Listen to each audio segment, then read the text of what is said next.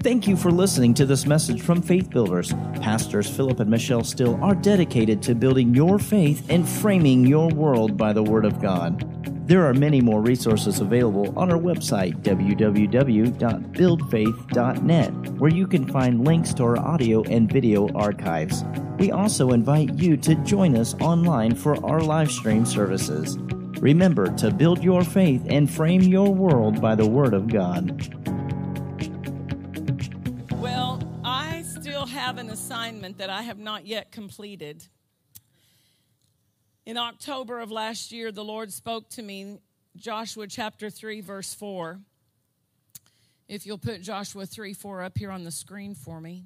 The Lord spoke something specific to me on a Sunday morning before service. He said, We're entering into a season that will require the walk of faith, another depth of skill in walking in the Spirit.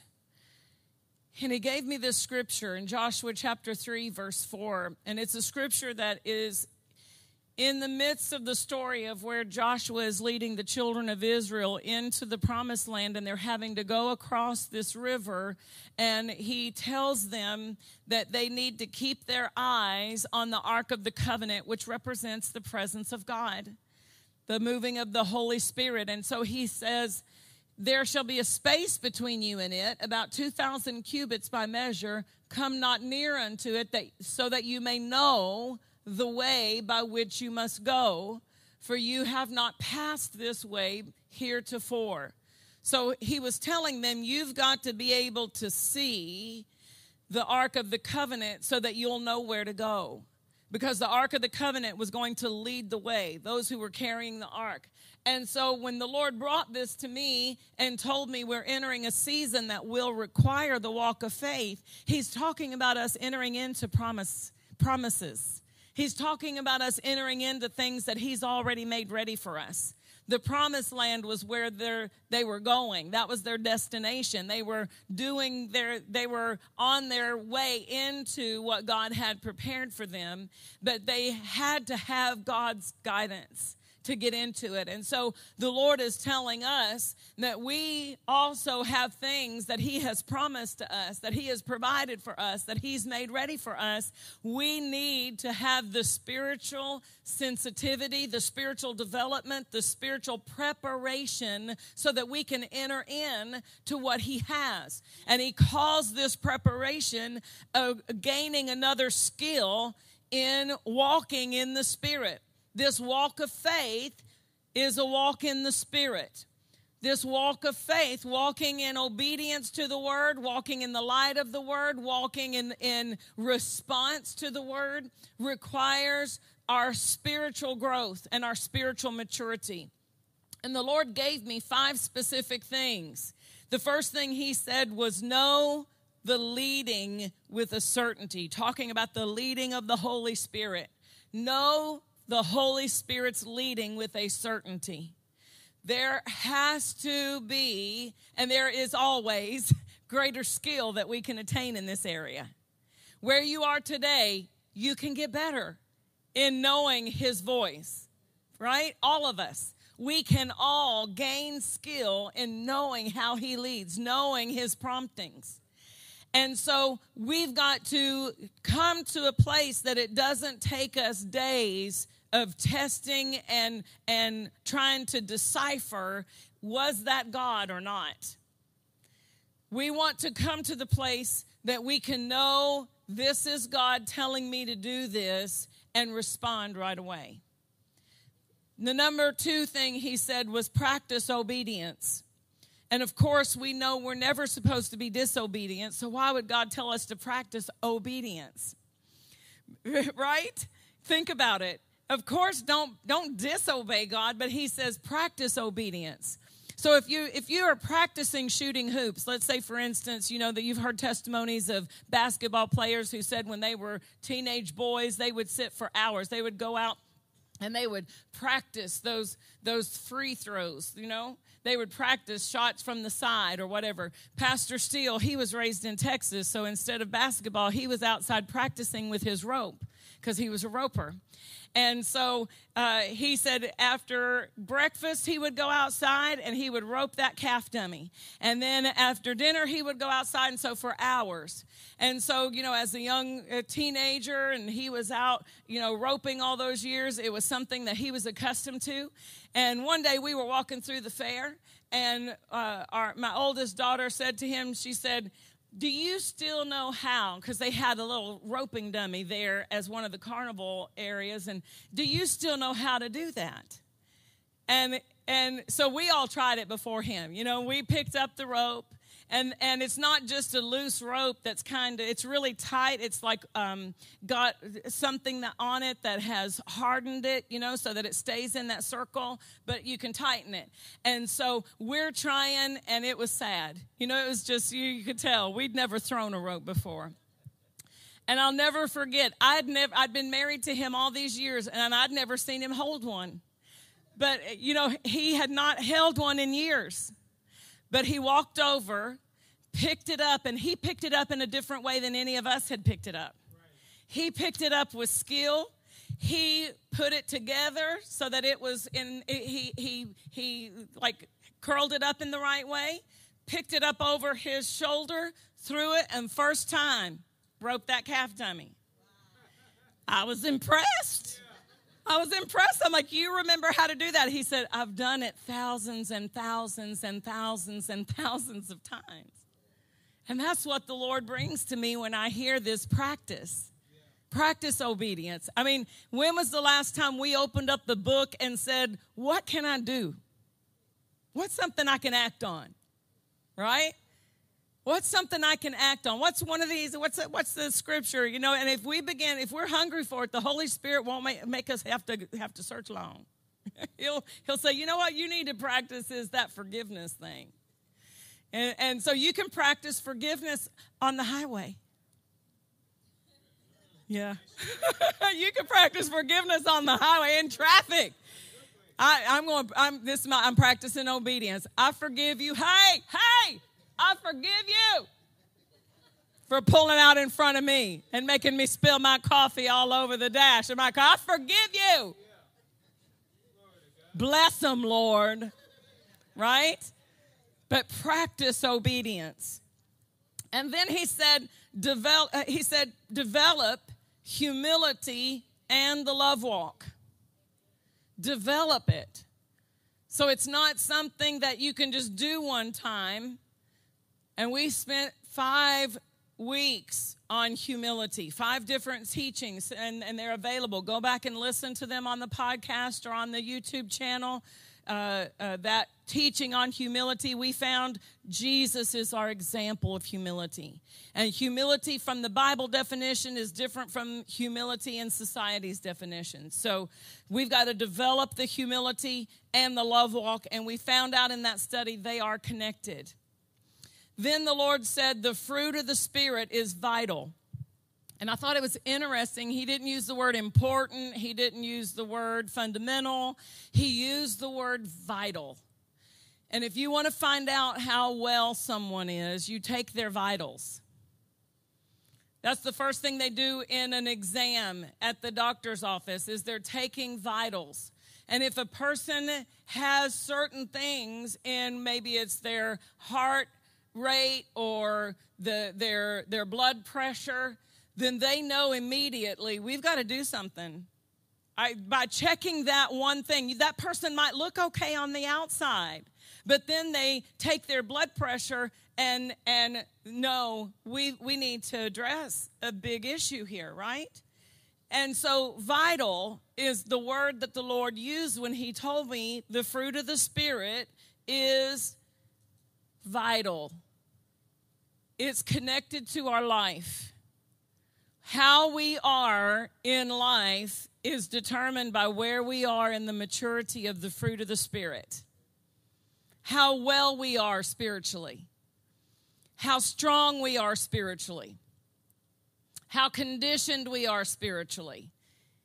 We're going to look not at the outside. Does everything look okay in that person's life? But how is my fruit?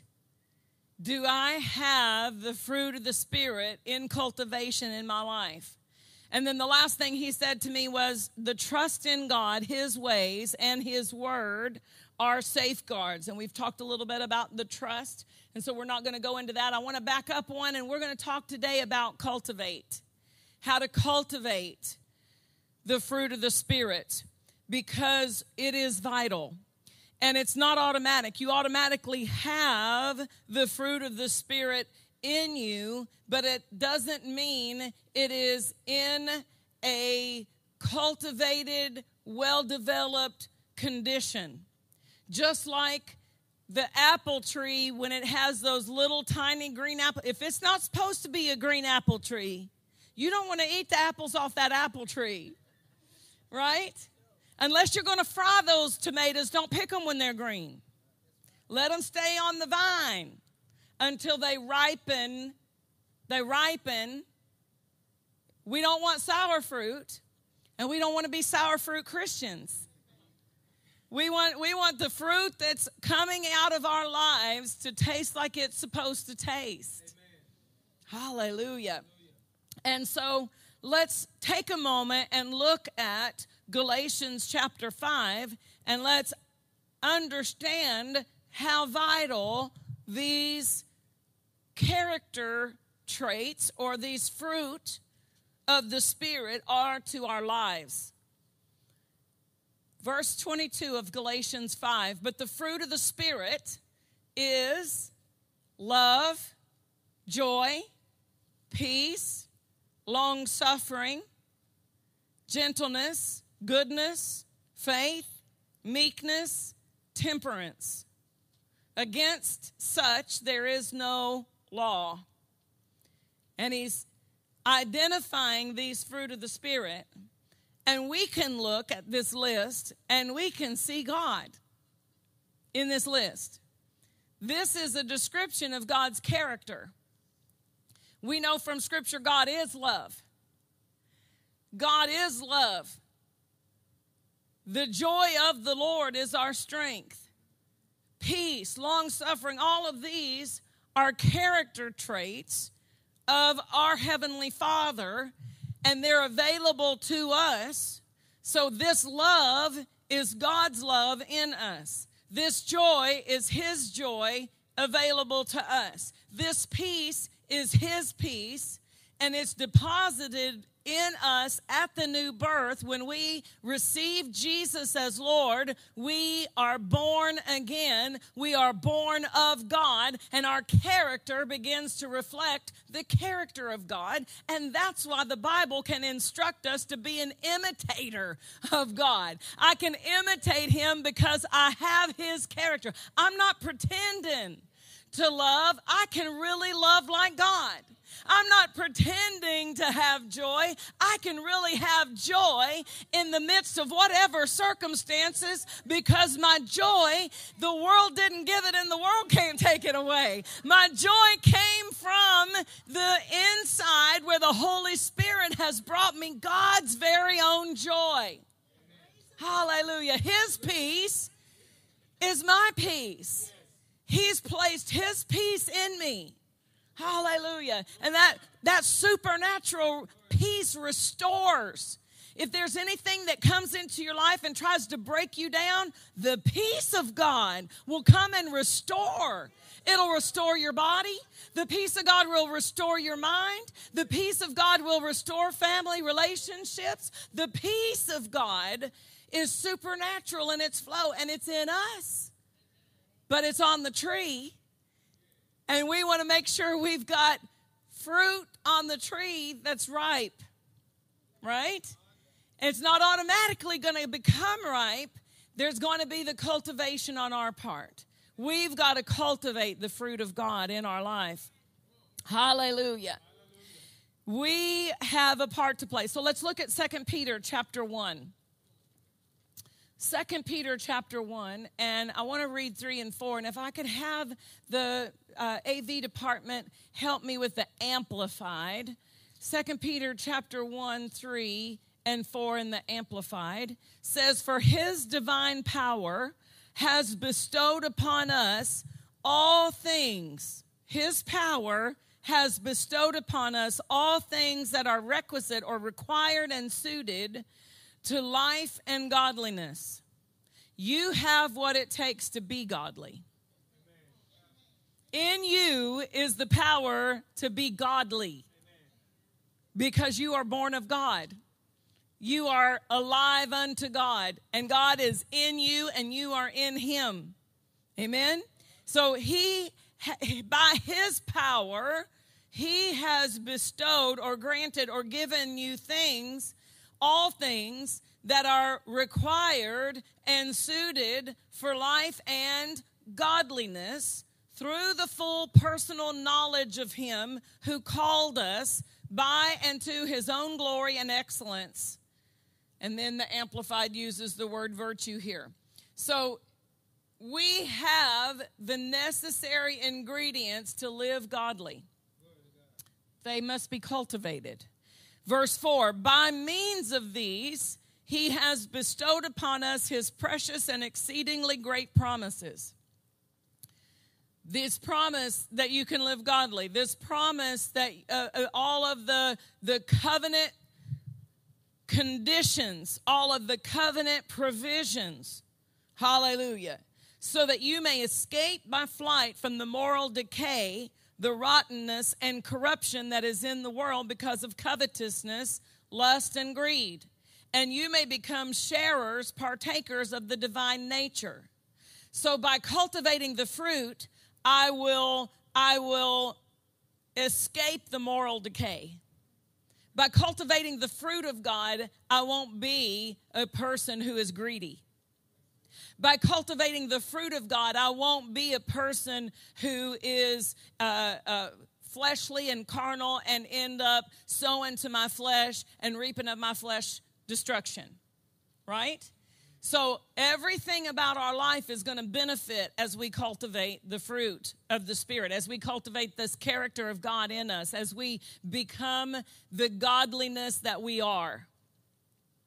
You don't have to try to make it happen in yourself, but you do need to let the Word of God have its work in you. And, and like the seed goes into the ground and produces the plant and then the harvest of that plant, the seed of God's word goes into our heart by our believing and acting on that word, and then we begin to live out that word. Now, before Christ, my life before Christ, my marriage before Christ, I was a brawling woman. I was, I was, I thrived in being a brawling woman no, oh, no, you don't talk to me that way. Uh, and so when I came into the kingdom and I came to the Lord and I believed God for a godly man and I got a godly man and I found out I couldn't treat my godly man like I treated my, the ungodly people in my past. I couldn't talk to him the same way. I couldn't I couldn't have emotional outbursts the same way. Why? Because I was different he was different. We're in the kingdom. I had to learn oh, wait a minute. I can't manipulate him to get my way. I can't throw a fit and not talk to him for two days to try to get my way. I, I can't lock him out of the house. Right? And so, okay, what, what do we do here? I had to let the Word of God from the inside change my way. And so the major thing that we encountered was disagreements. And when a disagreement occurred, I fell back into my pattern from the past, which was self defense and, and responding out of pride. And uh, I had to learn that I did not have to be right all the time. That was revelation. I do not have to be right to end this argument. Because, you know, you stayed with it until you got the yes, okay, you're right, whatever, I'll give in to your way. No, no, no. I had to learn a soft answer. That took God in me to help me give a soft answer. One of my issues, because it was self preservation, And so if he had offended me or if he had, had disagreed with me or we had an argument, I would stay mad. And I remember one day he came and got down on his knees in front of me, took me by the hand, and I was trying not to look him in the face. I was like, what? Go away. I'm not talking to you. And I was, you know, I was just being so childish and I was turning my head away. And he he said, No, he's on his knees. He's taking me by the hand. He's he's he's saying, No, I apologize. Forgive me. And he wasn't being facetious either. He was really sincerely saying, Forgive me. No, Michelle, forgive me. Please just forgive me. And then I finally said, But it's my fault. I was holding on. I was angry. He's asking me to forgive him for something I did. And he said, I don't care whose fault it is.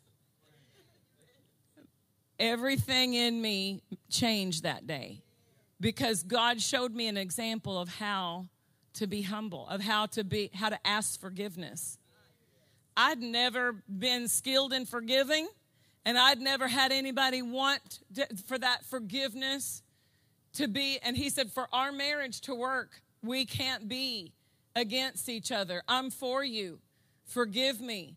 And, and so I learned how to forgive and how to ask forgiveness by his example. Hallelujah. This, these are areas that are necessary for our lives.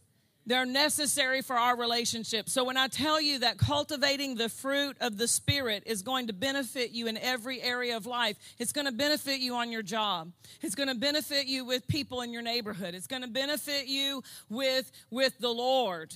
It's going to benefit you with the people in our church family. Every part of our life will benefit as we cultivate the fruit of the Spirit.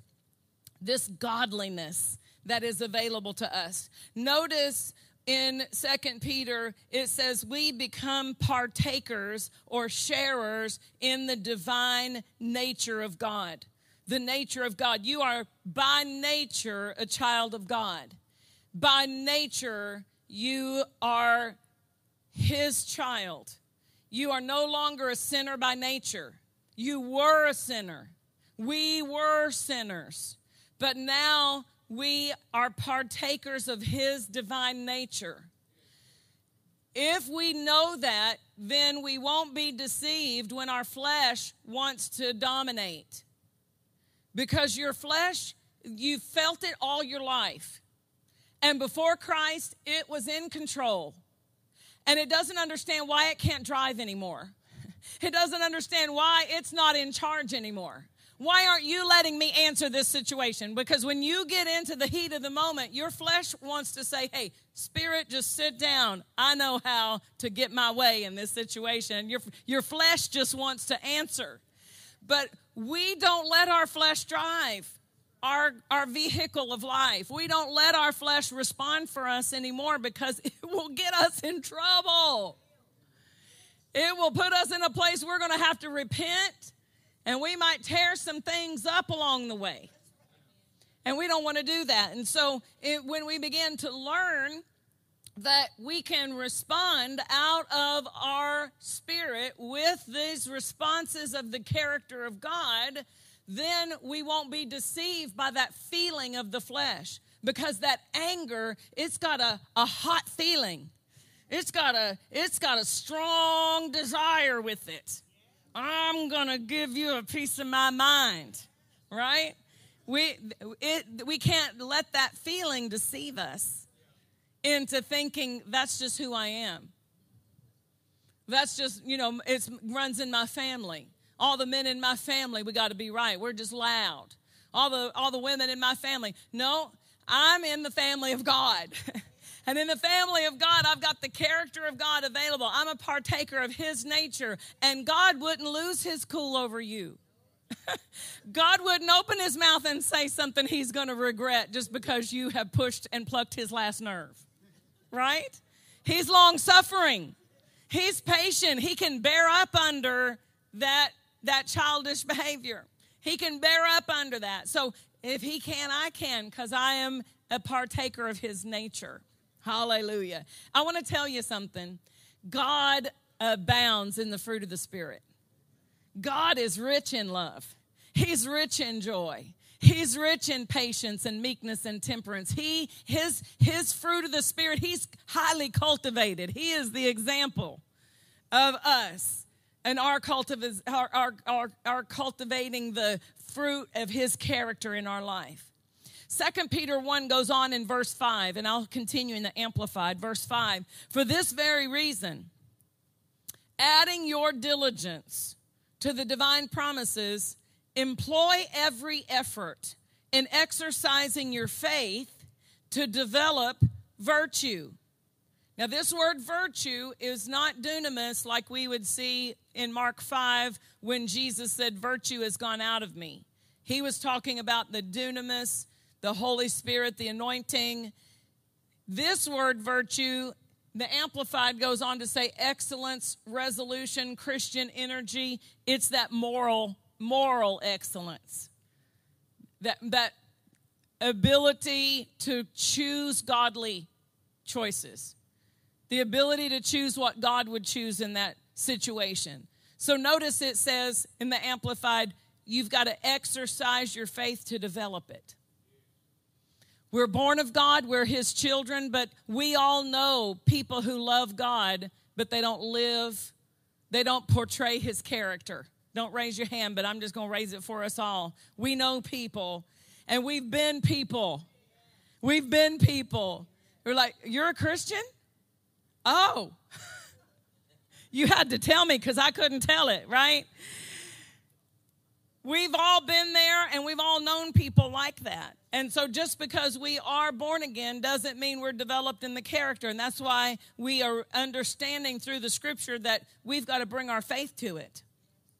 We've got to exercise our faith to develop this excellence, this virtue. And in exercising virtue, develop knowledge. It's talking about the knowledge of God. And in exercising knowledge, develop self control. Oh, that's temperance.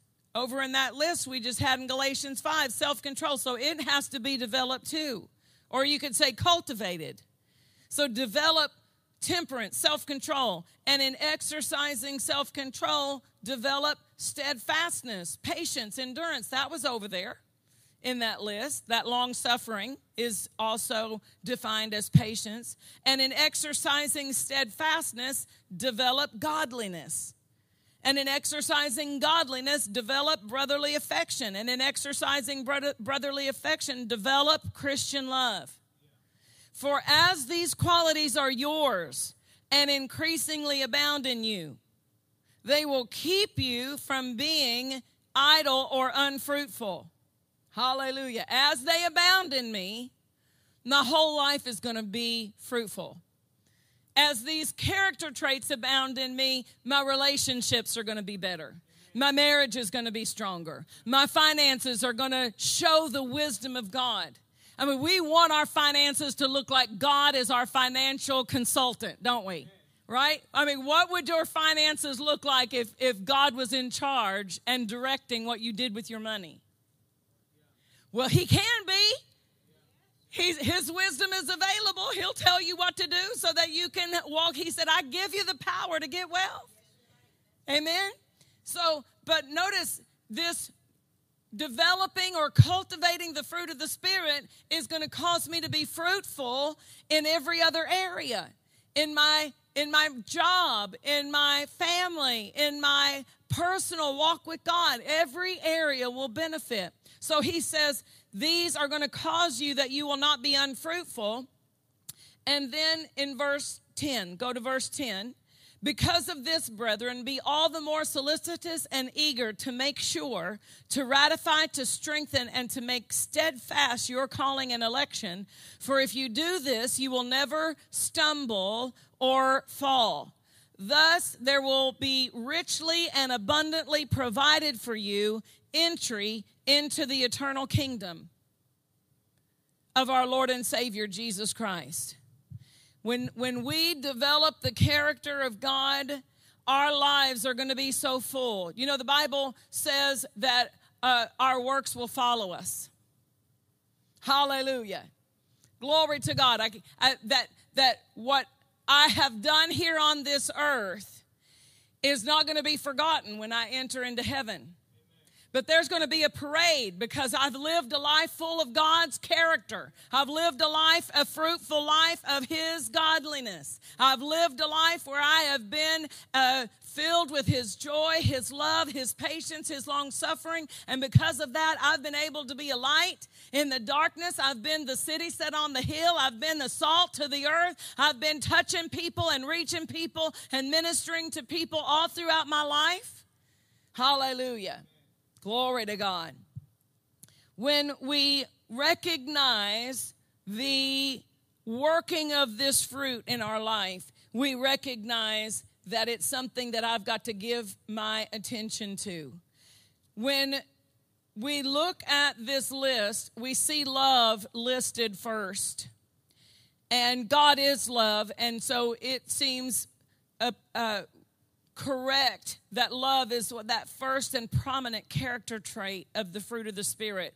That God being love and his love being different than human love or natural love, that that love needs to be cultivated in us. Hallelujah. I want to go to First John chapter 4 and I want to look at verse 18.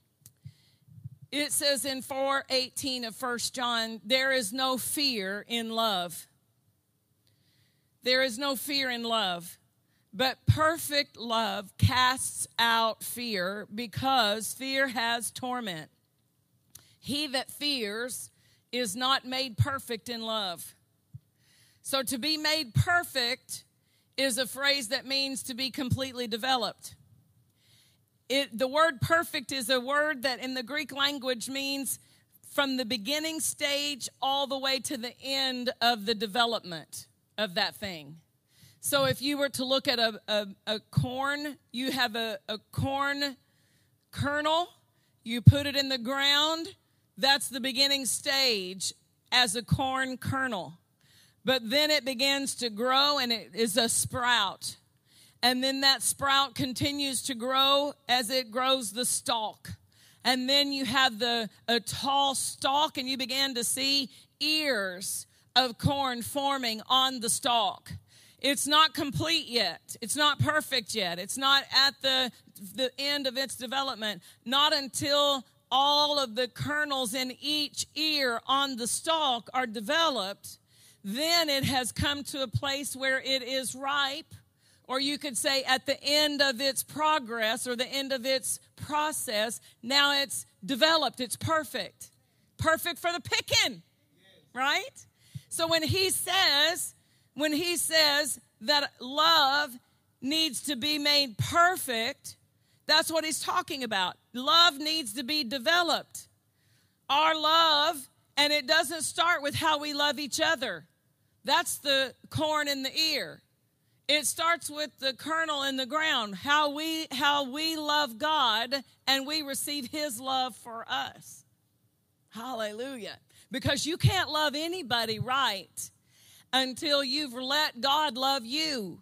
Because you haven't even experienced love right to even know how to do it right until he loves you and when he when you receive his love when you've got his love fully deposited in you and you're receiving of it, and then you begin to love Him back, now you can love other people eh, easy. If people are hard to love, don't start with them. Go back and say, let me, let me love God. and let me receive his love from me and then loving other people will be easy amen so this love has to be perfected. He said, He that fears is not made perfect in love. So we would say then that fear is evidence that we need to grow in love. If there's fear of any kind, fear about finances, fear of being abandoned, fear of being rejected, fear of, of losing your house, fear of not something happening on your job, whatever fear, if that fear is now, yes, fear is a spirit. There's a, there's that spirit of fear, and you can exercise authority in the name of Jesus, and you can resist that fear. But if you're constantly having to fight that battle, resisting the fear, perfect the love, and it will automatically drive the fear out. Can we read that in the Amplified first, John 4 18? In the Amplified. Hallelujah. There is no fear in love.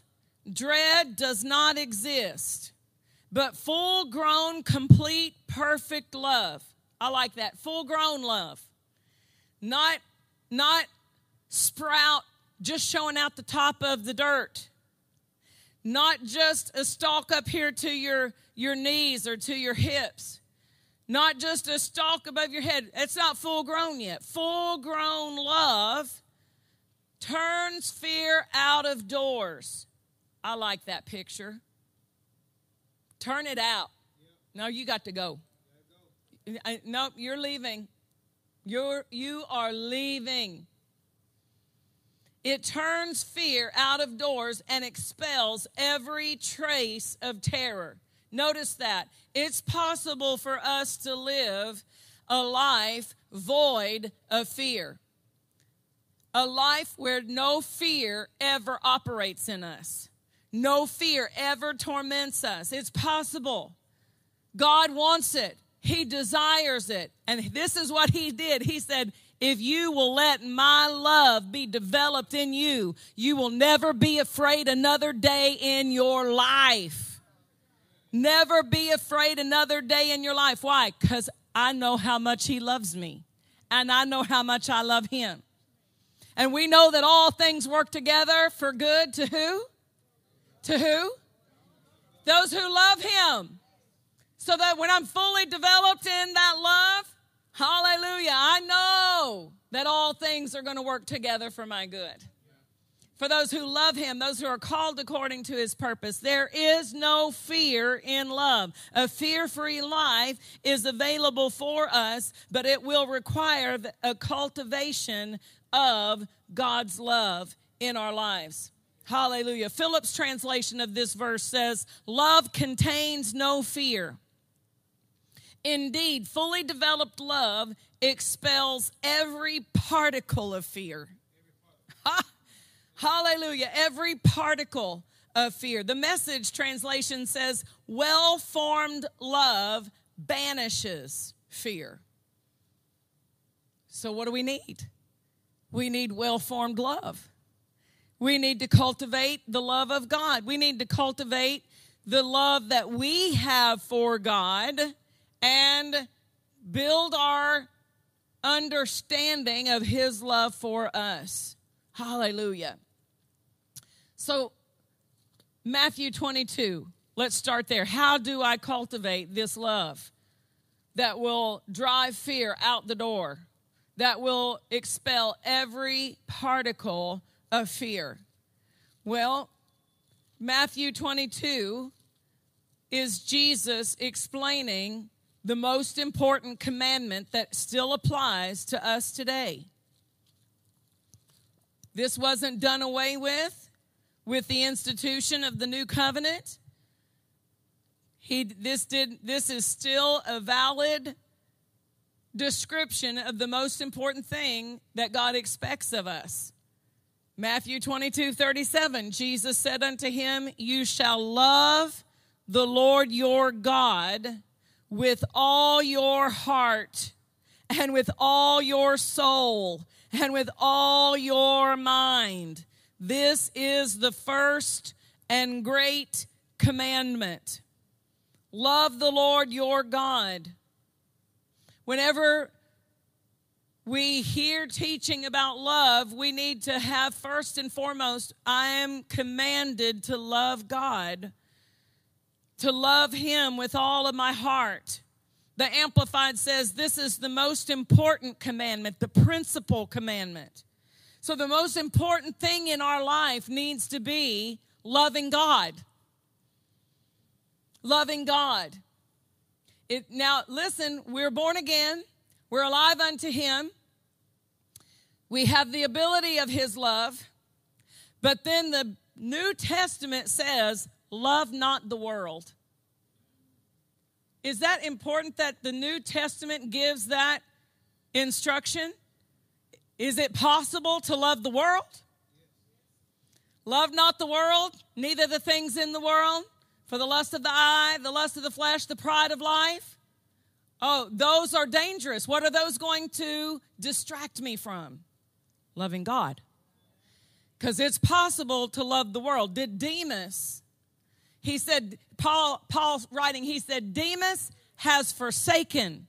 He, he was traveling with Paul, the apostle. He was traveling with someone that God was using so mightily right in the center of what God was doing on the earth in that day. He was there in the ministry with Paul. But Paul said, Demas has forsaken me because he loves this present world. So he left a place where God was, it says, God wrought special miracles by the hands of Paul. He, he, he left a place where a ministry where the evangelism was on the forefront in that day. Why? Because he loved this present world. So, do we need to guard our lives against loving this present world? Is it right that the New Testament says don't love the world? Because the lust of the flesh, the lust of the eyes, the pride of life, all of those things are, are um, evidences of, of loving the world? Love not the world. Why? Because we're supposed to love God. So, can I love God more um, appropriately than I do? Don't raise your hand. Just ask yourself this question Can I cultivate a greater love for God in my own life? I'm going to answer for me. I think I can. I think I love him now, but I think I can love him more. Because the more I develop the fruit, the more his spiritual love is working in me, I can love him more. I can love him more. Hallelujah. I keep falling in love with him over and over and over and over again. I keep falling in love with him over and over and over and over again.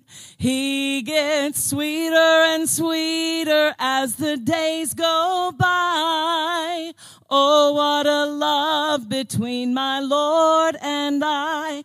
Keep falling in love with him over and over and over and over again. Hallelujah. Can you fall in love with him all over again? Listen, if there are cherubim that fly around and seraphim that fly around in the throne room, and every time they see an angle of God, it evokes a fresh worship in them and they cry out, holy, holy, holy is the Lord God Almighty. Listen, there is so much to Him. We are going to never exhaust the wonders of His goodness. How wonderful He is, how loving He is, how faithful He is, how kind He is. We can love Him more.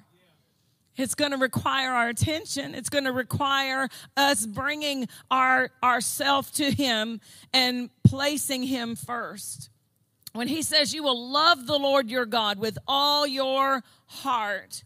This word heart is talking about the seat or the origin of thoughts and passions and desires and appetites. Appetites. You know, I've heard people say the more water you drink, the more water you'll want to drink. And I tell them, I don't like to drink water. It's because you don't. Right? That's what they tell me. I'll tell the doctor, you need to, are you drinking this much water? You need to drink more water. I don't like to drink water. It's because you don't drink it. If you drink it, you'll want more because there's a natural thirst response in your body. And the reason you want coffee all day is because you drink it all day. The reason you want that Coca Cola or whatever soda you're drinking is because you drink it all day. If you would drink water, you'd be thirsty for water, right? And so our appetites don't start with that urge that we have for the coffee or the water or whatever it is we're thirsting for. It starts with a decision. And that's why Maxwell House says, good to the last drop. Right? Do do do do do do do do do do do do do do. Get that little alarm going off, and you hear the coffee maker starting. Right? Right? Because it starts with a thought. So my appetites it says that your heart, that you would love him with all of your heart, with all of your appetites. I want to tell you something that Pastor Caldwell shared with me. I was talking to him about the love of God. We were actually he and Pastor Steele and and Sister Jeannie. We the four of us were in a uh, were in an airport. This was back in uh, a few years back, and we were on a commercial flight, and the four of us were in a layover and pastor was talking to me and i wrote this in my notes and i'm going to share it with you he said when the love of god reaches perfection in the believer all of the carnal appetites lose their pull isn't that rich when the love of God reaches perfection in the believer, all of the carnal appetites lose their pull. And then he said this a carnal appetite provides a certain amount of pleasure, but when love is perfected, all of the pleasure is filled up with God. Hallelujah. So there are some things that you may be struggling with. You wouldn't, it wouldn't even be a struggle anymore because God would fill that place. God would fill that appetite and you'll, you'll be full. You won't be lacking. You won't be hungry. You won't be be trying to. I, I, need something to fill that hole. No, God's already your all in all. He's the one who fills all in all. Hallelujah. So we've got to allow this appetite to be focused on Him. Hallelujah. Begin to look at God as love. Maybe in your life you've been raised up seeing that God was an angry God or that God was hard to please. Maybe you equate him with a natural father or a natural uh, uh, image of God, and you have a hard time going to him. But you've got to renew your mind. God is love. 1 John 4 8 says, God is love. He doesn't just have some love towards you, He does, but it's because it's who He is. By nature, His dominant character of who he is is love. The entire verse here in 1 John 4 8 says, He that loveth not knoweth not God, for God is love. Hallelujah. And once I know him as love, I'll be able to love. Because if I know if I know God and his love, I'll be able to love. Hallelujah. The next thing that we need to do is we need to let the images of God's love be our focus. I think it's interesting that Jesus in Matthew chapter 10, he gave the disciples something to to picture the love and the care that God had for them. In verse 29 of Matthew chapter 10, he says, Are not two sparrows sold for a farthing, and one of them shall not fall on the ground without your father? But the very hairs of your head are all numbered, not counted, not counted. When you brushed your hair this morning, he knew what numbers fell out. Now, he's got to be intimately acquainted with you to be numbering the hair in your head. He, he's interested in your life. He's so interested, he has numbered the hairs of our head. Then Jesus said, Because of that, don't fear. Remember perfect love? Well developed love? It drives the fear out. He said, If you'll focus on the love that God has for you, you won't fear. Fear not, you are of more value. You are of value to God. Hallelujah. And he wants you to see yourself that way. The enemy, he is he he is the accuser of the brethren and his main thing right now in this day and age is to accuse you to you to accuse you and tell you how worthless you are and what a failure you are and how miserable you are and you're not a good Christian and you don't do this and you haven't read your Bible enough and da da da da da and beat you up and just tear you down. But God wants you to know I've numbered the hairs on your head. I'm so interested in your life. I'm so, you are so valuable to me as my child. Hallelujah. We've got to let those images dominate our thinking. Hallelujah. The next thing, so we're going to know God as love. We're going to, we're going to love the Lord with all of our heart. We're going to know Him as love. We're going to let the images of God be what we focus on. And then we're going to speak words about God's love for us. Hebrews 13 5. And I'm going to also ask for the amplified here. Hebrews 13 5. In the King James, it says, uh, For God has said, I will not leave you or forsake you. But the amplified says, He Himself has said, I will not in any way fail you. I think you should like put this on your refrigerator for a while. And you know, we got to we got to keep these things in front of our eyes, right? I will not in any way fail you. Can you hear God saying that to you? Can you hear him standing right there in front of you in the morning? I will not. Tracy, I will not in any way fail you.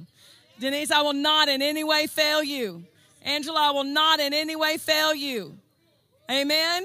I will not in any way fail you or leave you without support or give you up. I will not, I will not, I will not in any degree leave you helpless, nor forsake you, nor let you down, relax my hold on you. Assuredly not. And then what do we say? Verse 6 so we take comfort and we're encouraged and we confidently and boldly say, The Lord is my helper. I will not be seized with alarm. I will not fear or dread or be terrified. Hallelujah. I'm saying that. I'm so convinced. I'm so confident in that. I open my mouth and I say, The Lord is my helper. When the symptoms attack your body, and all of the thoughts start going through your mind, you open up your mouth and say, The Lord loves me. He loves me so much, He gave His only begotten Son that I believe on Him. It says, if He spared not His own Son, how much more will He not with Him give me all things? So He gives me a sound body. He gives me a sound heart. He gives me a sound, uh, whatever it is that the symptom is attacking. You've got to open up your mouth and speak out words of the love of God. God loves me so much. He loves me so much. Jesus took stripes on his back because God loves me. Hallelujah. He purchased my healing because he loves me. Hallelujah.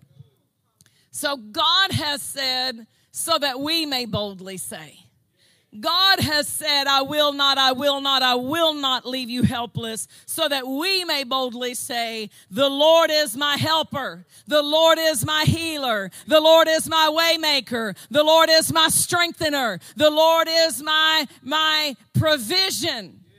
Hallelujah. Hallelujah. Glory to God. Matt will help us cultivate. That's how we cultivate this fruit of love. Start right here with our love for God and His love for us. And we'll, eh, we'll, we'll move on in services to come, but I want us to see this right here. This is vital. Love that God has for me and the love that I have for Him. That is the number one commandment, the principal commandment. Love the Lord your God with all your heart just lift your hands right where you are and say this out of your heart Father, I love you, and I want to cultivate this fruit in me to love you more. I want to know the height, the depth, the width, and the breadth of the love of God that is in Christ Jesus. Teach me and help me grow in your love for me and my love for you. In Jesus' name. Hallelujah. Thank you, Lord. Just lift your hands and worship Him. We thank.